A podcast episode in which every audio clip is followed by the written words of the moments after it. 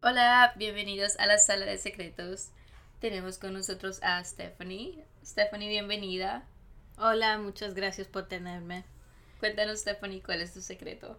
Bueno, mi secreto de hoy es algo que no he compartido con casi con nadie, um, pero estoy aquí para hablar sobre una experiencia que yo tuve cuando estuve un estudiante en la universidad tuve un aborto. Entonces, cuando entré a la universidad, mi primer año, conocí a un muchacho y nos conocimos, nos gustamos, entramos en una relación. Entonces, segundo año que estuvimos juntos, las cosas no, no, eran muy buenas, era como una relación tóxica. Pero bueno, yo estaba enamorada, lo quería mucho. Él también era estudiante, pero él estaba ah, viviendo fuera de la universidad en un apartamento. Entonces yo pasaba mucho tiempo ahí con él. Em, aunque yo estaba bien enamorada, no era una relación que era buena para mí. Entonces... y tú lo sabías, o sea, estabas enamorada pero no estabas ciega.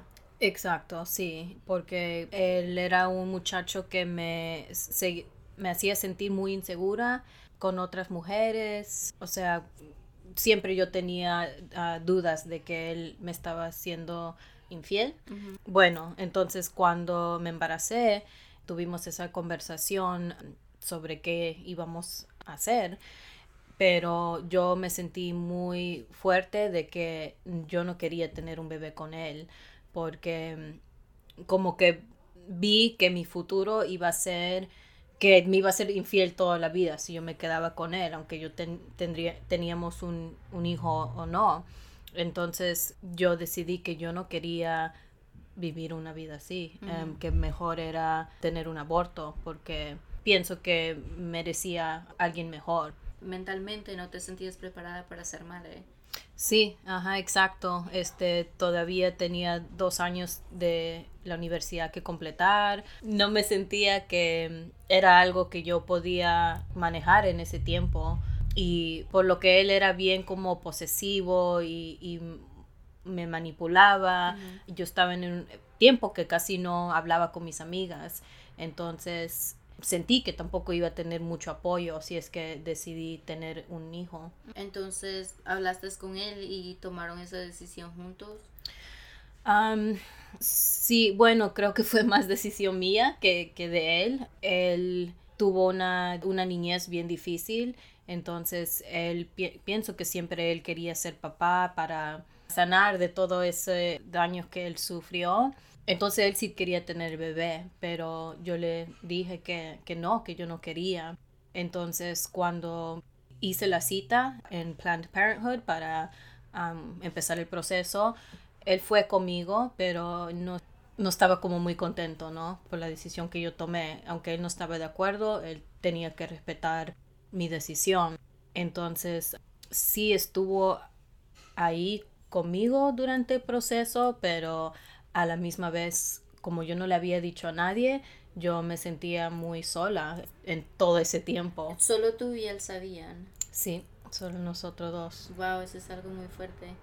Y entonces él prácticamente estaba ahí contigo, pero solo físicamente, no estaba ahí contigo apoyándote moralmente. Exacto, no sí. Ese apoyo. No, emocionalmente yo me sentí que tenía como que eliminar cualquier sentimiento que yo tenía porque me sentí que tenía que estar fuerte para seguir adelante. Wow. Bueno, entonces hicieron la cita al doctor y él fue contigo y entonces se llegó el día que, tenía que pasar. ¿Y cómo te sentiste? ¿Cómo, ¿Qué pasaba por tu mente? era un proceso que yo no sabía nada de eso. entonces la enfermera fue muy sincera y, tú sabes, me explicó todo.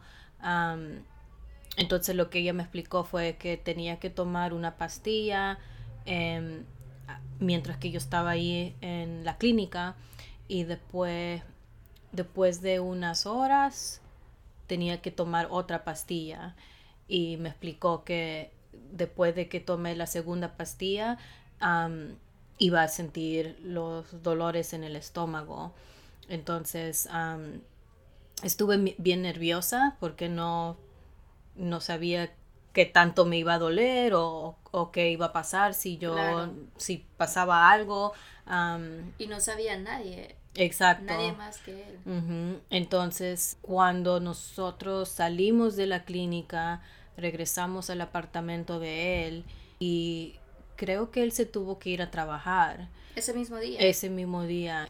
Cuando ya estaba yo sintiendo esos dolores en el estómago y fui al baño y pasó eso ahí, yo estuve sola. Wow. Entonces pasó y, y después lo llamé a él y de nuevo sentí que estaba ahí conmigo físicamente, pero no me sentía cómoda como expresándole mis sentimientos. Entonces sí, fue, fue difícil esa experiencia. Difícil y porque no solo tuviste que lidiar con algo, pues una decisión muy grande, sino que también tuviste que lidiar con todo eso que, que pasaba por tu mente sola, no podías hablar con nadie, no tenías, no, tenías el apoyo ni de él. ¿Alguna, ¿En algún momento a ti se te ocurrió como cambiar de idea?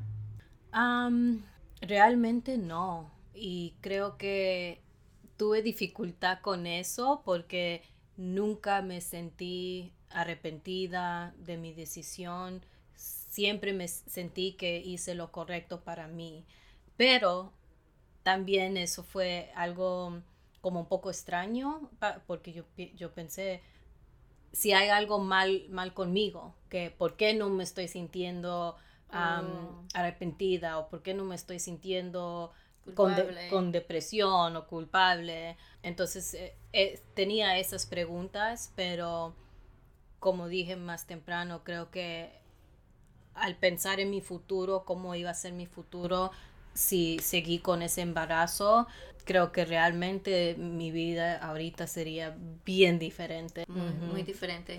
y, y bueno, sea como sea, cada quien tiene el derecho de tomar sus propias decisiones y tal vez piensas que te tendrías que haber sentido culpable porque otra gente se siente culpable que ha pasado por la misma experiencia, pero no todos somos iguales. Pero cuéntanos ahora qué, qué hay de tu vida. ¿Tienes hijos? No tengo hijos y creo que no es algo que yo quiero para mí y creo que esa es la otra razón que me sentí que tomé la decisión correcta. Pero sí me enteré después de años que sí tuvo una hija con su pareja. Ah, Entonces, parte de mí, aunque obviamente no fue una relación buena para mí, pero de todos modos me sentí feliz que él... logró lo que quería. Exacto, logró lo, que quería y qué bueno para él. Sí, qué bien por él. Él tiene su familia, tiene su hogar y, y, cuéntanos de ti, de tu vida actual. Entonces, aunque yo siento que no quiero hijos, para mí en mi vida, sí me encanta trabajar y ayudar a los jóvenes. Entonces, ¿Qué, trabajas, ¿En qué trabajas tú? Entonces, eso, em, soy trabajadora social y ayudo a los jóvenes que están en problemas con, eh, con la corte, en la escuela o tienen problemas familiares. Entonces, yo ofrezco a toda la familia mucho apoyo y conectarlos a recursos en la comunidad.